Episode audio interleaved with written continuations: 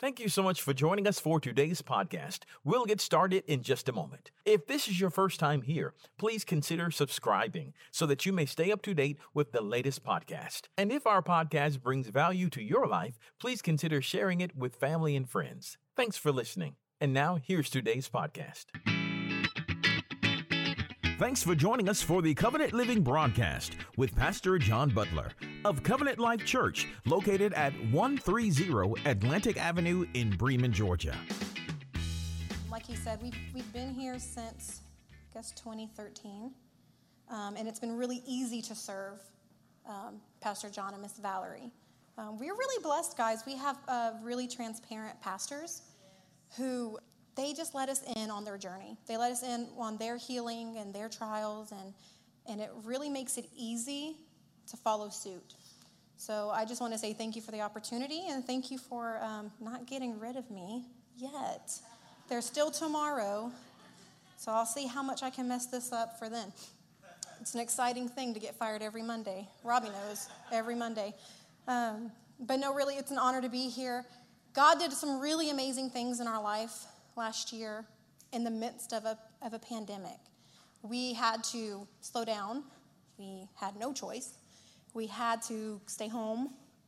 We had to just stop the normal. And God used that time to start drawing us closer to Him, drawing us into a deeper relationship with Him. So I'm really excited to tell you guys exactly what happened. I do want to give you a background for our story, just to help you understand exactly the greatness He did. So we were only 19 when we met. I know, I look young. I am. So we were 19 when we met. We just celebrated our 10th wedding anniversary this past year. That's right. Yeah, he's clapping. Okay. He's clapping. That's good. Passed. It will be a milestone forever, 2020, for that. But really the milestone was the breakthrough we had. So we met at 19. We were working. Can you believe that? And we met at work. Typical love over the produce aisle there in Walmart. Raúl was new here. Did y'all hear me say his name? Raúl was new here. That is not a Georgia native name, if you didn't know that. He was moved up here from Miami. He's a Miami boy. And I was new to some things too. I was working because I was a new mom. I was a new single mom. I graduated high school, and a few months after that, I was quickly engaged and then quickly married because guess what? We quickly got pregnant. So then quickly married because when your dad's a minister, like that's what you do. You get married right away. So we did that. We were in love. We were young. We were in love. So it was going to work out. It was God's plan all along. Otherwise, why would that happen, right? So I'm... a few months after having Riley, I found myself divorced, a single mom, trying to do this thing on my own, and so I had to get to work. That marriage was really brief. It lasted just a few months, but much like a tornado, it started and it ended very quickly, and it left behind a whole lot of damage. The very best thing that came out of my marriage was my daughter Riley. I wouldn't change her for a single moment. I'd walk through every single minute of that again just to have her here. She has been the biggest blessing in my life, and she makes me have gray hair, and that's that. It didn't take long after we met for him to start falling in love with Riley, too. In fact, I kind of, shoved my kid on him because he was a male, which means he was bad, okay? I didn't trust any man at that point. They were all suspicious. They all had something to hide. He was here because I told him, I said, what are you running from? You're up here from Miami. Who finds Bremen? What are you running from? Nothing. He actually came to help his mom. Such a mama's boy. He was so sweet. And I decided one day I wasn't at work. He was. And so I said, let me introduce him to my kid. So she's 6 months old. So I come in, and I have her on my hip, and I'm just shopping casually, oh, hey, how are you? This kid I never mentioned, look at her. And so he sees her, and the first thing he sees is, I don't know if you ever met Riley, but she has some gorgeous blue eyes. And that's not mommy brag, that's just facts. She has some gorgeous blue eyes. They're so pretty. They're crystal clear. And so her little baby blue eyes got him. And so the minute he locked eyes with her, he was it. It was it. So as I was falling in love with him and he was falling in love with me, he was falling in love with her. And, of course, that made me fall in love with him more. It's just how that works out. And so he immediately decided that since there was no father figure, and that was the decision that was made, not by my choice, that he decided that's him. He's going to be that dad. A 19-year-old boy decided to be a dad to a kid that he really didn't have to, but he really wanted to. And it's an amazing thing. And so I'm really proud to share that about him because that's rare around here. It's rare in our generation to do that. So that was amazing. So I'm going to stick with this guy forever because who doesn't want to love the man that loves your kid? And so we were dating. It wasn't really very long, about a year and a half. He decided the very best thing to do for Riley and I to have a family was to join the Army. I hated that. I don't know if I told him, but my face talked, so it probably did. I grew, getting all bubbly up here, all hummy. It's okay. Didn't mess me up. We're all good. So I grew up an Army kid, so I didn't want that Army lifestyle. I was an Army brat. We moved around a lot, and I'm like, great. If I love this guy, then I have to commit to another Army life. But I love that guy, so I committed to the Army life. And in fact, it was right after basic training. Like right after basic training, the day after basic training, we got married at the side of the road there in Rolla, Missouri, at a park. We were just in love. Who cared? Let's just do this thing. So we got married in 2010, and then we got to have a really nice honeymoon. We got to see the world and travel and go to really awesome places like Spain. No, that never happened. In fact, he was then wished off to his duty station immediately, and I had to go back home to Georgia, so we didn't have a honeymoon. It was really romantic. I loved every minute of it.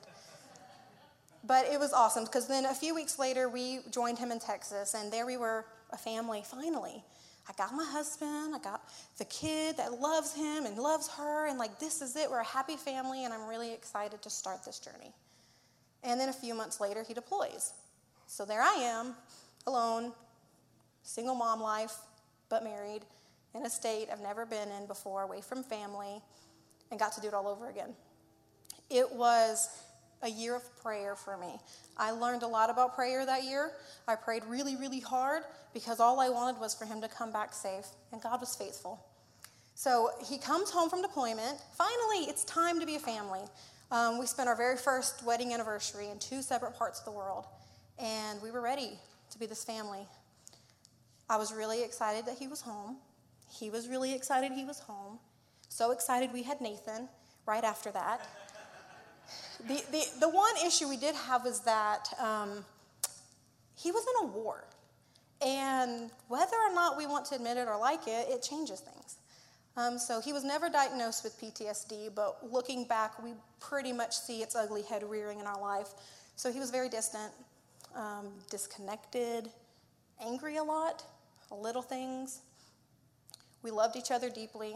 We loved challenges. That's probably the reason we're still married, is because we were going to get that endurance reward at the end of our marriage that everybody strives for. We were going to endure because we love each other, and that was it. We fought a lot about, the normal stuff, kids and money, the lack of money. We were never on the same page parenting. It was a lot of good cop, bad cop. And I always had to position myself to be the good cop. Just always did.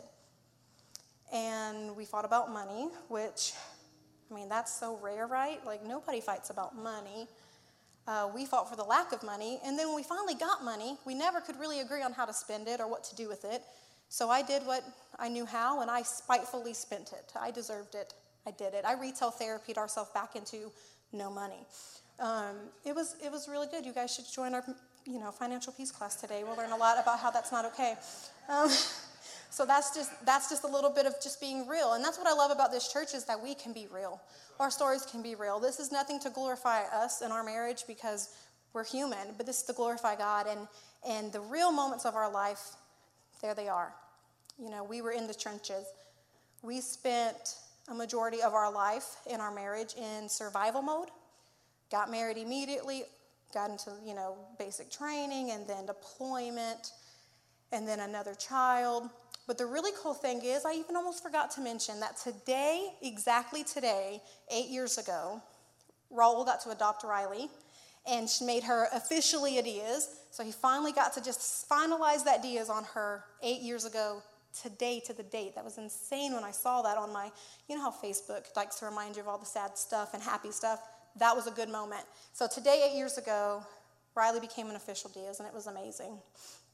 It didn't change our, marriage situation, but it really solidified some things and got to cut off continual hurt. So we felt like that was a really good move. It really protected Riley from having any hurt in the future, and even really ourselves. So I was really glad that was able to happen. We thought that what we had was normal.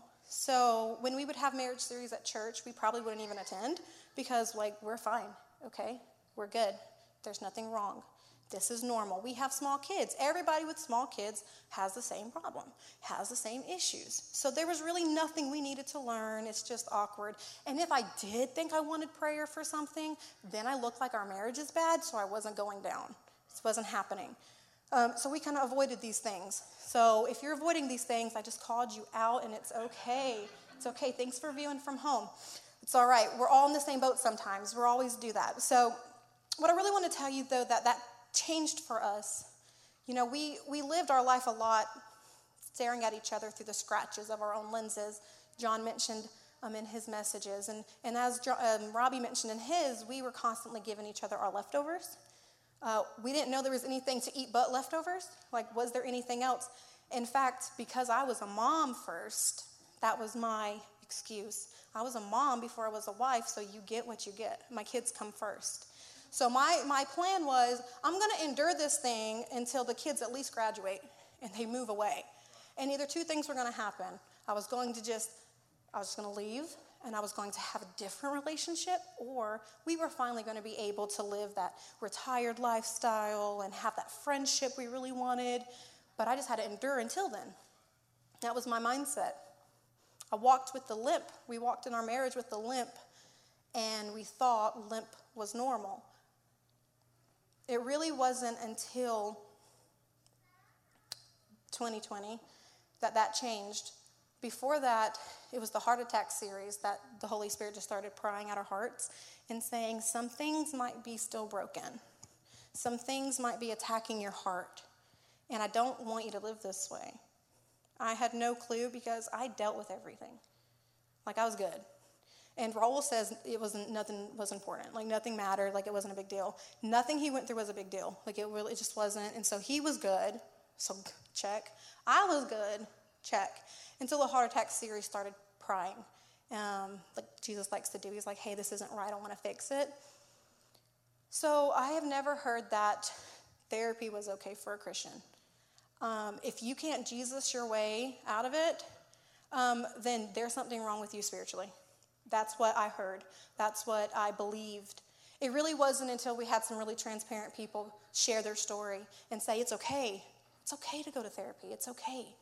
So I'm like, maybe it's okay. Maybe he's right. And so I knew that was my next step for inner healing, was to go to a therapist and start therapy. And that makes sense for me because I really like to figure things out. I want to know the root. I want to know, why did I respond in a higher octave in that moment than I did previously before? Is that really the issue? I ask those really not annoying questions to my husband all the time. Really, what's really going on? Let's pry this. And, of course, nothing. It's nothing. Always. But still, I wanted to know. I wanted to know why my family struggled with a history of depression and anxiety. I wanted to know where that started from. Where did it start for me? I felt like maybe I was a late bloomer. You see, we have three kids now. We have Riley, Nathan, and Charlotte. Riley is 12, Nathan is 8, and Charlotte's 3. And it really wasn't until Charlotte was born that anxiety started rearing its ugly head in my life. Never really thought I dealt with it before. Never had an issue with it before. And then suddenly there it was. We had a pretty dramatic birth experience. I downplayed it. It's not a big deal. Everybody has an emergency C-section. Like, a lot of women have emergency C-sections. So what's your deal? You're fine. But it was really traumatic for me. You see, she had a prolapsed cord. The cord was above her head. So every time I would have a contraction, the cord would get clamped. And so every second was very detrimental to the oxygen going to her body. So I was whisked away. And I was so mad by that because I said, you know what, God, I'm going to do this natural. Like, I had medicine and epidurals with my other two. I'm going to toughen it out with this last one because I'm tough. So let's do this. Well, because of that, I ended up having to go under for the C-section. So my baby girl was alive for 2 whole hours into this world before I ever got to meet her. And that bothered this mama. I didn't like that. I was like, why does he get to meet her first? I carried her for all that time. So it was a big deal. And I started seeing a trend of anxious thoughts. I could only imagine the worst case scenarios possible when it came to my kids. If they were out of my line of sight, they just got kidnapped and they're dead in a ditch somewhere. If Raúl was home late by like 3.5 seconds, he was also dead in a ditch somewhere. I couldn't keep the thoughts out of my mind. I couldn't will them away. And then I just learned, like, oh, well, your family has a history of this, so maybe you should learn to cope. So therapy helped me find my coping skills, helped me root some things out, and helped me cope. And that was really, really amazing. John constantly talks about how we don't have a flesh enemy and that we have this thing called a spiritual warfare. And I was to the point where I didn't know if this was physical or if this was spiritual. But I knew that I just didn't want it anymore. And it was one day, I don't even know what the message was about, but I just felt like, all right, this is too much to carry. And I came down to the altar and I just laid it out and I said, I don't care if it's physical. I don't care if it's psychological. I don't care if it's spiritual. I don't want it. And at that moment, I just felt like he said, well, you don't have to have it. And I didn't know what to do with it after that still, but he started leading and guiding me into this inner healing, into a season of inner healing. And it started with understanding and started with therapy. There's nothing wrong with therapy. It does not make you less spiritual. You can have a therapist in Jesus too. I don't have that T-shirt, but I would get one. Jesus will use anything he can to reveal the things he wants to heal in your life. And for me, self-awareness. The really annoying thing about self-awareness is that once you're aware, you can't unaware. Like, once you know something's not okay. I remember standing in front of, or sitting rather, in front of my therapist, and I didn't really know I was dealing with depression. I just thought every person goes through like low moments, and I'm just in a blah mode and a blah mentality. Until she gave me a paper and asked me how many of these statements are true. And they were statements like, I don't feel motivated to get out of bed. Every time I try to do something, I know that I'm just going to fail. And so a majority of that list I answered as, yeah, I feel that way. And she says, honey, that's depression. And it was like a light bulb went off in my head. I'm like, that's what I've been dealing with?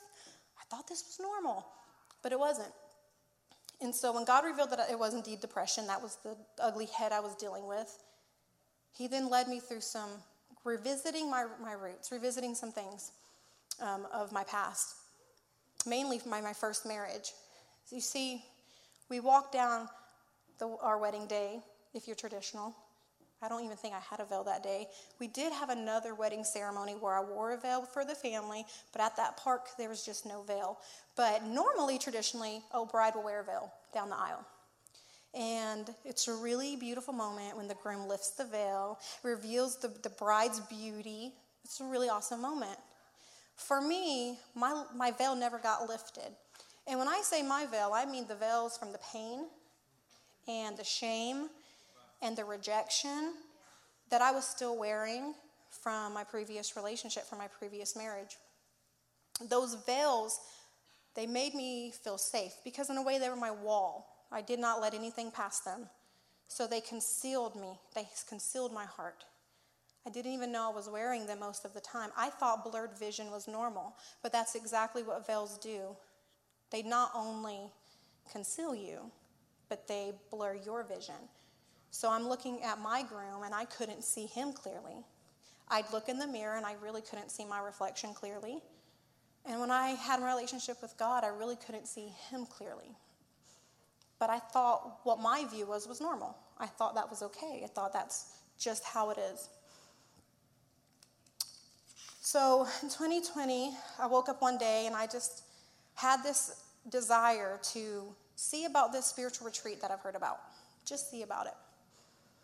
And so it's COVID, everything shut down, so it probably wasn't going to happen. Well, they weren't shut down. And in fact, they had an opening. So the question was, do you want to go? I don't even think I thought about it. I was just like, yes. And then I said, why did I say that?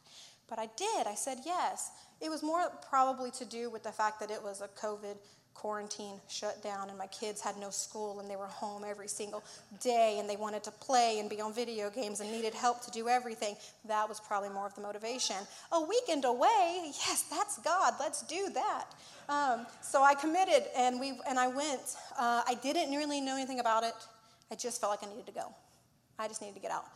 I got some really amazing advice, and it was go in with an open mind. And if there's, sign up for the prayer rooms that they have. If you get a chance to sign up for a prayer room, do that. I'm like, cool, a prayer room. What's that? I don't know. So I get there, and they're like, we have prayer rooms. Do you want to sign up? So I said, yeah, I'll do that. Still not understanding why I was there. I really didn't know. And not understanding what a prayer room was. Never heard of one before. I thought, well, we're just going to pray about stuff. Like, my grandma used to write down a lot to pray about. Do I need to bring my list? Like, I don't really know how this works. I got met with some really amazing people who the very first part of the session was to teach you about the Holy Spirit. So I said, snooze. I'm going to go to sleep now because I already know. I grew up in church. My dad's been a Pentecostal minister my entire life. I know everything there is to know about the Holy Spirit, so I'm just going to, get through these moments to get to why I'm here, which is probably more about the prayer room, I'm guessing. They taught a lot of stuff that I've never heard before, things I never understood or read for myself before. I thought, what? The Holy Spirit is that? He's a person? I thought he was just like a power source. Like you just tap into it in prayer, and then he heals people, and that's cool. Or you have a prayer language, and then you speak it, and that's really cool. But he's a person, and I never knew that. Or I never really understood it.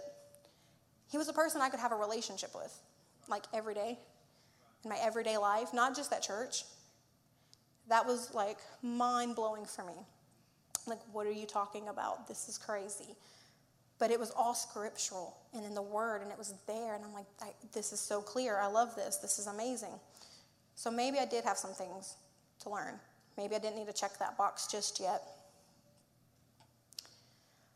When I walked into my prayer room, it was finally my time. I got greeted with some really sweet people, and they asked me a really easy question, or so I thought.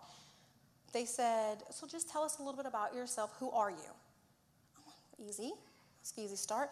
Well, I'm a wife, and I'm a mother, and I work for the church, and I serve. Anybody catch what's wrong with that answer? That really wasn't the question, was it?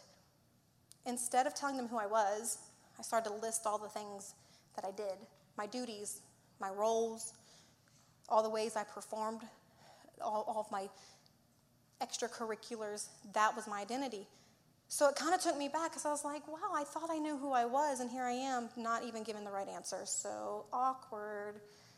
But while I was there, there was really nothing I knew. I didn't know why I was there, but when I was there, the Holy Spirit just came in, and he started revealing the same roots that the therapist helped me reveal. I didn't tell them nothing. They didn't know anything.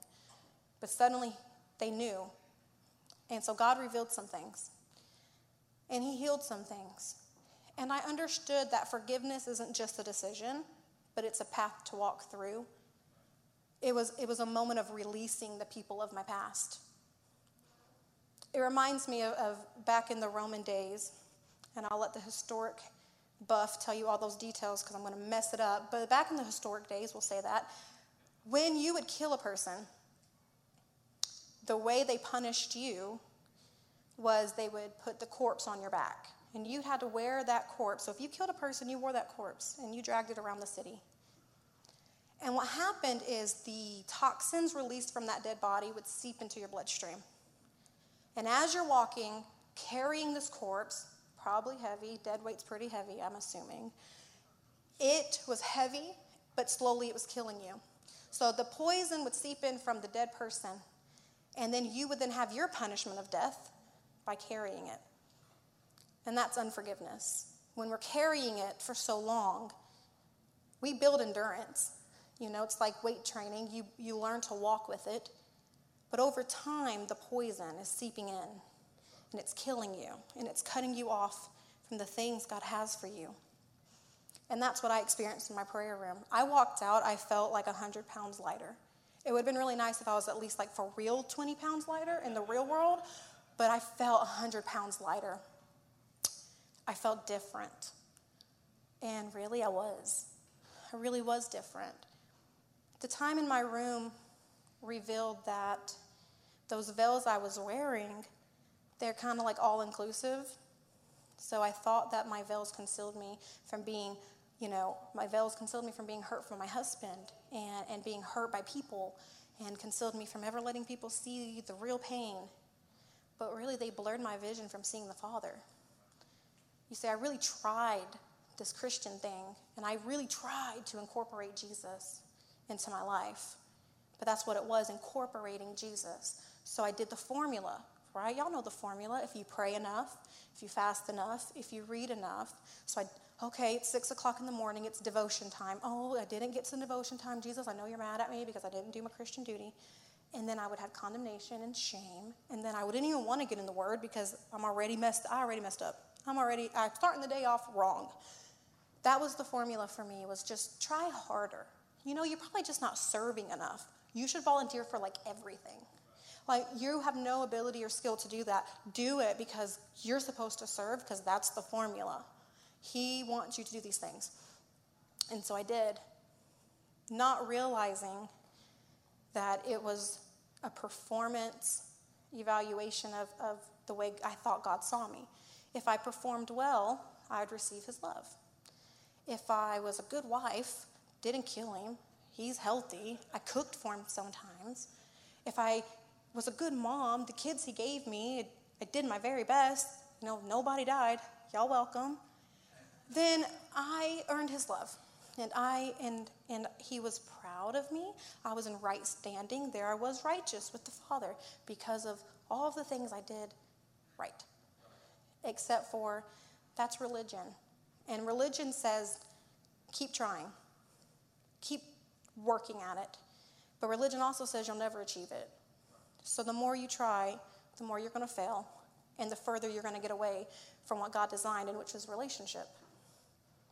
I didn't know God wanted a relationship with me very close. I thought all I was doing and who I was at that time was all he wanted. I didn't know there was anything different. I didn't know there was more. I didn't know that he didn't care if I served ever. That it wasn't about work, and it wasn't about my duty, but it was about me, that he just loved me, and that I could mess up every single moment of every single day, and it wouldn't make him love me less, and I could do everything right every single day, and it would never make him love me more, because his love is always available, it's always abundant, it never changes. But I didn't see that because I had veils of unlove, of rejection, of pain. And I always wondered why it was so hard. I see people who were really seemed like they had this Jesus thing down packed. Why was it so hard? Why did it feel like it was such a struggle? And it was because I didn't see clearly. But during my weekend, it was really amazing. I felt the love of the Father in a way that I've never experienced before, never worked through, never could achieve on my own, and I did nothing to deserve it. I just was there, and he says, I want to. I love you. Here I am. And I didn't have to search for him or put in a formula to find him. I didn't have to go on a 3-day fast and read the Bible in a year. I didn't have to do those things. He just came. He just wanted to be with me. He didn't want anything from me. He wasn't filling me up so I could then be used by God. He just wanted to fill me. He just wanted to be close to me. And so he came in like a mighty rushing wind that weekend, and he changed my entire belief system. He tore every single veil that prevented me from seeing his heart right there in that moment, and I could see clearly the love of the Father for the first time in my life. It was the best time. And I was like, ooh, I like this. I could feel the presence of the Lord so strong. I'm not even at church. That's crazy. I want this every single moment of every single day. I was hooked. I was like, yes, Jesus. Yes, your presence. Every moment, every day. So when I got back from my weekend, I gave Mommy had a lunch break, okay? You kids are online. Go learn. Mama's going to take a lunch break. I locked myself in my room. They took a nap. They watched TV. I don't know. It was quarantine and COVID time, so we barely parented. We did our best.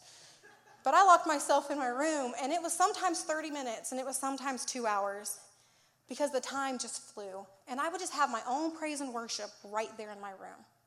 And I would just meditate on his word right there in my house. And his presence came in like a mighty rushing wind, and he tore every veil that was preventing him from being in my home. You see, that was huge for me, because at my home was that's my lifestyle.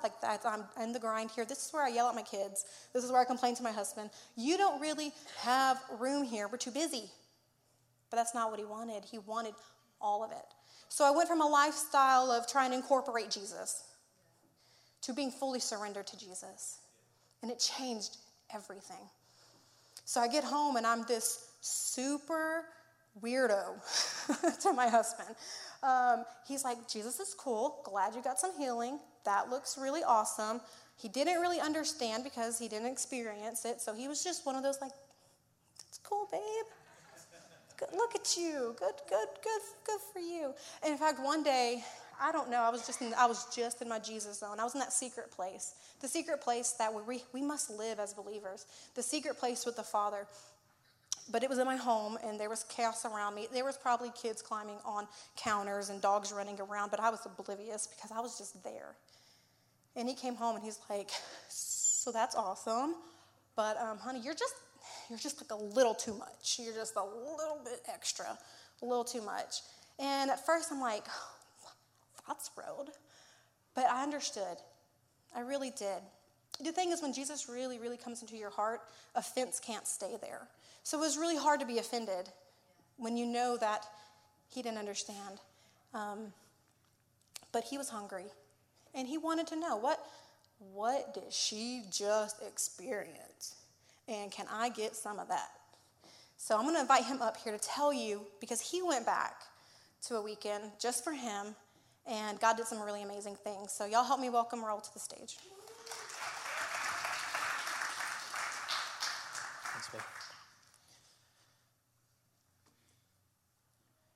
So after her weekend retreat, I definitely did see a change. And like she said, it was a little weird. But it was a good weird. I liked the change that I saw in her. There was a peace and a stress-free attitude about her that amazed me, and it really intrigued me. Me personally, I had always tried to deal with things on my own, things from my childhood, things from my deployment, things that had happened in my life. And at some point, I started fooling myself and thinking that I had dealt with these things and that everything's fine. You know, sometimes we like to downplay events that have happened in our lives so that we don't have to deal with them. I go as far as to think they didn't even happen. They don't exist. And so that's what I've always done. I downplay them, and I never talk about them again. My favorite catchphrase was, it's not big of a deal.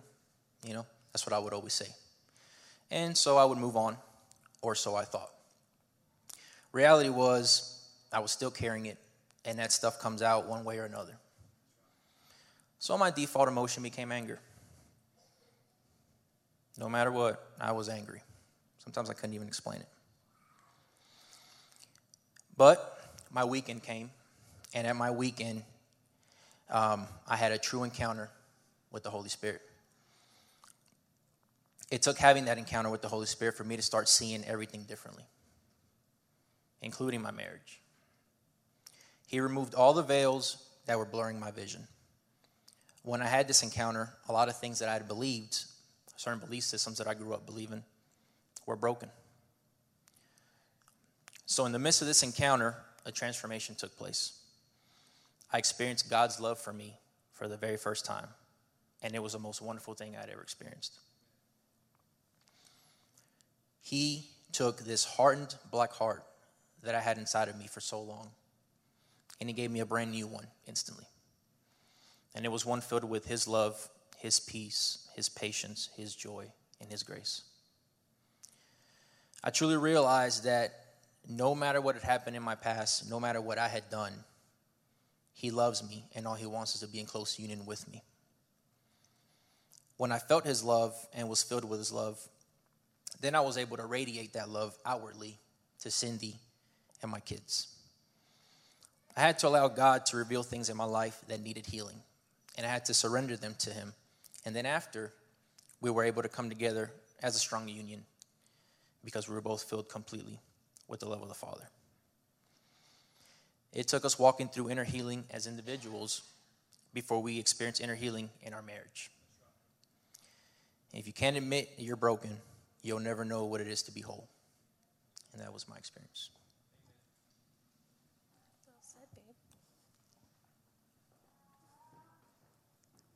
So he walked in the door. He didn't even say a word, but I looked at him and I said, whoa, you're different. There was so much joy radiating from him. I was like, free, recognize, free, baby. I love it. It was amazing. And then, like he said, the love that he poured out was so genuine. He didn't have to try. It was just oozing. I could get used to that. I even think I started calling him Raúl 2.0. So he came back, Raúl 2.0.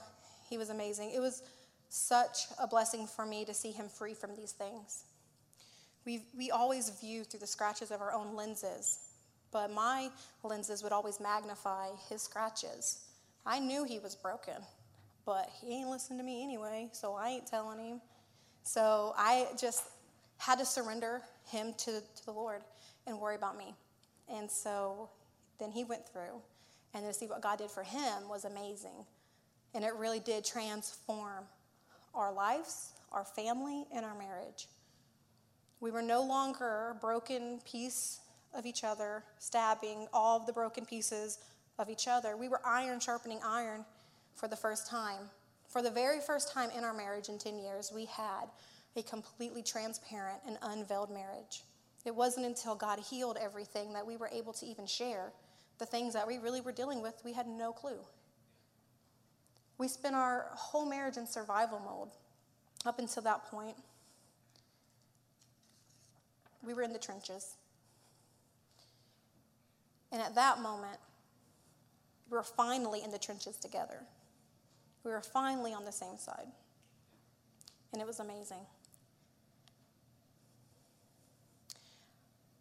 In 2 Corinthians 3:16 through 18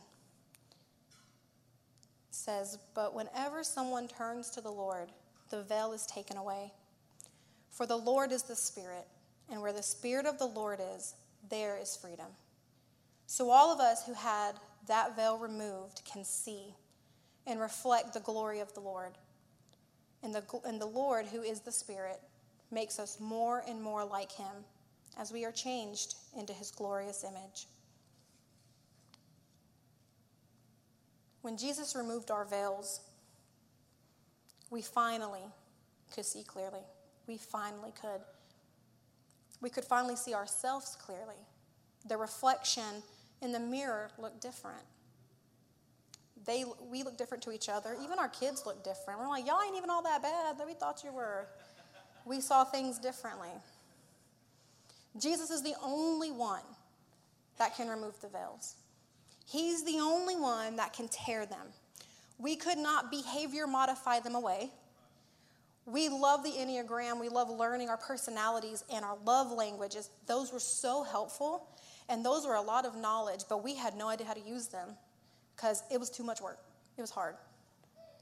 And we couldn't behavior modify us into being a better couple, and we couldn't behavior modify our marriage into being in unity. It was only Jesus, the only one who can, that tore the veil. Let me show you in 2 Corinthians 3:14. But in fact, their minds are hardened, for they had lost the ability to understand. For until this very day, at the reading of the Old Covenant, the same veil remains unlifted, because it is only in Christ that it is removed. It is removed only in Christ. He's the only one that can change the way that you see things. He's the only one that can remove the pain that veils our lives. He's the only one that can restore unity in our marriages. I experienced such a depth of God's love. I never really ever knew He loved me. Not like that. You know, we always know that when we come to Christ, we're adopted into the family. And I think I share this with the ladies, that if I was in the family, I was more like the, forgotten third cousin, brother's uncle, sister's aunt. I was distant. That if I was in the family, there was no way He called me daughter. I wasn't worthy of that, because I didn't understand the love He had as my Father. When I left my weekend, I was able to answer that question they asked me in my prayer room. Who are you? I am a daughter of the Most High God. I am His beloved. I am His delight. He doesn't just love me, but He delights to be with me. I am the joy that's set before Him. And I always have been, but I never knew it. Romans 8:16. The Holy Spirit makes God's fatherhood real to us as He whispers into our innermost being, "You are God's beloved child." Because I didn't know the Holy Spirit, really know the Holy Spirit as a person, as part of the Godhead, I never could experience the love of the Father, because it is the Holy Spirit that makes His fatherhood real to us. And I really wanted it to be real. I didn't want to struggle with it anymore. I wanted to know who I was. I wanted to live in that place. And the Holy Spirit did that for me. He made God's fatherhood real, really real. And see, the love of the Father is not like the love that we experience with each other in the world. His love is so much bigger. It's never ending. It's agape. It's huge. There was nothing I could do to ever get His love to stop. There was nothing. If I walked off the stage right now and committed murder, guess what? He'd still love me. I'm not going to do that. Calm down. But He wouldn't love me any less. He really wouldn't, because it's not by what I've done. It's not by my past. It has nothing to do with my performance. It has nothing to do with how spiritual I am by fasting and praying and getting in this whole legalistic mindset of how God's supposed to be. That's not it. It has nothing to do with it. His love never stops chasing me. And I'm so glad that it didn't. And I'm so glad that it doesn't.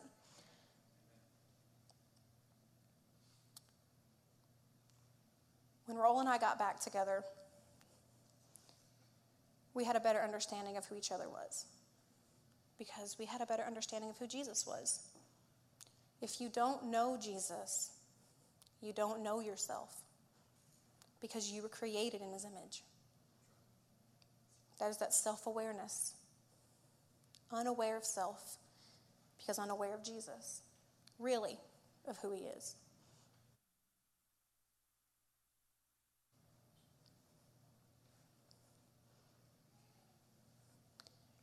We learned that when the Holy Spirit was invited to be a part of our marriage, we could have unity. And that He makes it so much easier. I don't have to remember Raúl's personality type, because the Holy Spirit reminds me. He's like, He doesn't operate that way. I don't have to try so hard to remember his love language. I just find myself speaking it because it's the Holy Spirit who helps me.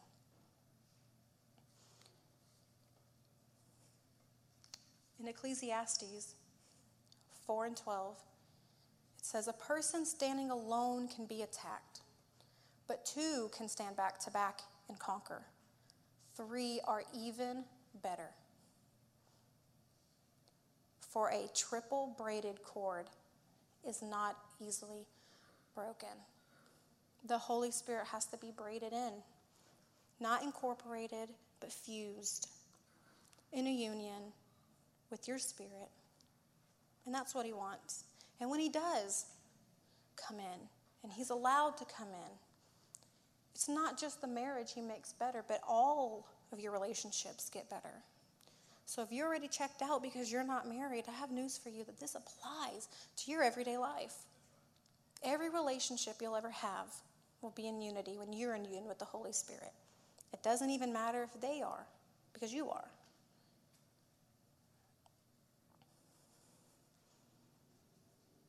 We experienced peace and unity in our marriage. We never fight anymore, ever. Doesn't happen. I'm kidding. Of course we fight. We're human. But we're finding that because of the Holy Spirit, we recognize the real enemy a lot faster. Sometimes we just look at each other and say, what is going on? Your kids are crazy right now. Life doesn't make sense. And so finally, it takes us a minute. We have a delayed response system sometimes, but when we finally get there, we realize this is the enemy. This is strife. This is an attack. This is not flesh and blood. And then we unite as sons and daughters of God, and we come against the enemy, and we take back that territory he tried to take. And it's amazing. John told us that the perfect marriage was Adam and Eve, because sin didn't enter into their marriage yet, and they had access to the tree of knowledge of good and evil, and they were able to eat from the tree of life if they chose it. I really wanted to choose it. I really wanted to choose a tree of life marriage. I couldn't willpower myself to do it because my knowledge that I ate of the tree of knowledge was too strong, and I had like a CSI web diagram of all the things he's done, and the minute he did something, it would attach a line, and there's a case, and for the next thing you know, we're talking about stuff he did 10 years ago, and there's no hope in ever resolving that. I ate from the tree of knowledge way too much. I couldn't choose the tree of life because the knowledge was too strong. I had a stronghold of knowledge. But Jesus tore it down. His Holy Spirit tore it down. And I realized that John's right. I know, Valerie, you have to write that down. John's right. It is the perfect marriage because sin didn't enter it. And I also found out that it was also the perfect marriage because it is the marriage where God walked with Adam and Eve in the garden. It showed me that that was God's design all along. He has to be a part of it. He has to be that third person in the marriage. That's what he wants. And he makes it so much easier. I learned that what Robbie was saying about leaving my father and my mother and clinging to my husband and becoming one was only really possible if the Holy Spirit was the glue that fused us together. Now I know what it means to be one. I get it. I know what it means to love in a way I've never known I could love. One that didn't take a lot of effort. I want to tell you why. In John 15:9, it says, "I love each of you with the same love that the Father loves me. You must continually let my love nourish your hearts. If you keep my commandments, you will live in my love, just how I have kept my Father's commandments. For I continually live nourished and empowered by his love. My purpose for telling you these things is so that the joy that I experience will fill your hearts with overflowing gladness. So this is my command. Love each other deeply as much as I have loved you. When Jesus gave Raúl a new heart, he was able to love from the love of the Father, because it is his love that we receive, and it is his love that we release. It just overflows. His love compels us to choose the tree of life. His love compels us to join as one. I didn't understand why the attack on my marriage was so strong. Why can't the devil just leave us alone? Just leave us alone. I couldn't understand it. But I understand it a little bit better now. You see, the devil attacks marriages so hard. Because if we really know who we are, if you as the bride really know that you're his daughter, and you as the groom really know you're his son, and then together you really know you're his children, if you really, really knew that, if the Holy Spirit really was the union that fused you guys together and lived in unity with you, that when you faced obstacles, when the enemy would rear his ugly head, he'd look and he'd see a representation of the Godhead. Three cord braided together. And that's powerful, because where two or three are together in my name, I'm there. You can ask anything touching earth and it will be done. See, we are supposed to advance the kingdom. And how can we do that? How can we unite together to defeat the enemy in our life and in our families if we're too busy fighting each other? See, if you're too busy fighting each other, you cannot fight the real enemy. It's the devil. So ultimately, we learn three key things. One, until Jesus removes your veils, you cannot live in unity. And if we aren't in union with the Holy Spirit as individuals, and we're not in union in our marriage with the Holy Spirit, we cannot have unity. And it's not until we experience the overwhelming love of the Father that we're ever able to show properly love to each other, or really anybody. Now, you don't have to go on a spiritual retreat like we did. Jesus just knew we needed some time away during a shutdown. He's so faithful. You don't have to go on a spiritual retreat to find the same Holy Spirit we did. You don't have to even begin your inner healing journey by going away. You see, the Holy Spirit wants to heal the broken things in your heart. He wants to heal the broken things in your spouse's heart, so we can stop stabbing each other and start sharpening each other as iron sharpens iron. Here at the church, we have a prayer team that would love to pray with you, help you start that journey. Ask God what your next step is. It doesn't have to be so dramatic and distant. It can be immediately. It can be now.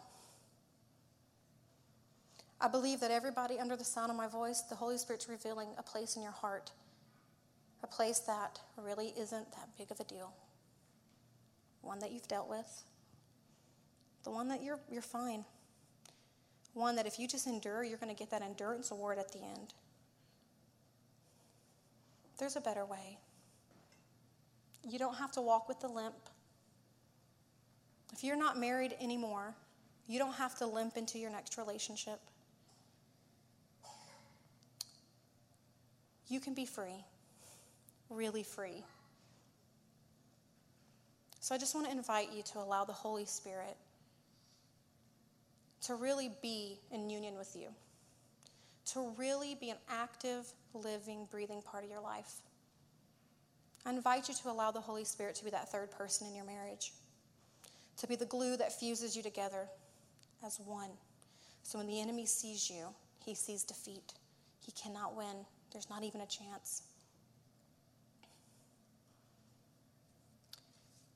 And if you're the only one in your marriage today that feels led to inner healing because your spouse is fine, that's okay. Continue to walk towards healing. Because yes, he wants it for you too, but he wants it for you. He wants you free. And when he says that, when he be lifted up, he says, when I be lifted up, I will draw all men unto myself. Stop waiting for your spouse to be on the same page. Go after God. Go after healing. And when you do, he's lifted up, and he will draw your spouse. I couldn't nag him to freedom or healing. It wouldn't have worked. This thing called spite would have made it go the opposite direction. I had to learn that. I had to learn that he believes and God lives in him. And so the same Holy Spirit that I have, he has. I learned that I am not that Holy Spirit, and I can't be. I invite you to break the lie that you've believed so long about yourself that you're never going to be enough. I invite you to break the lie.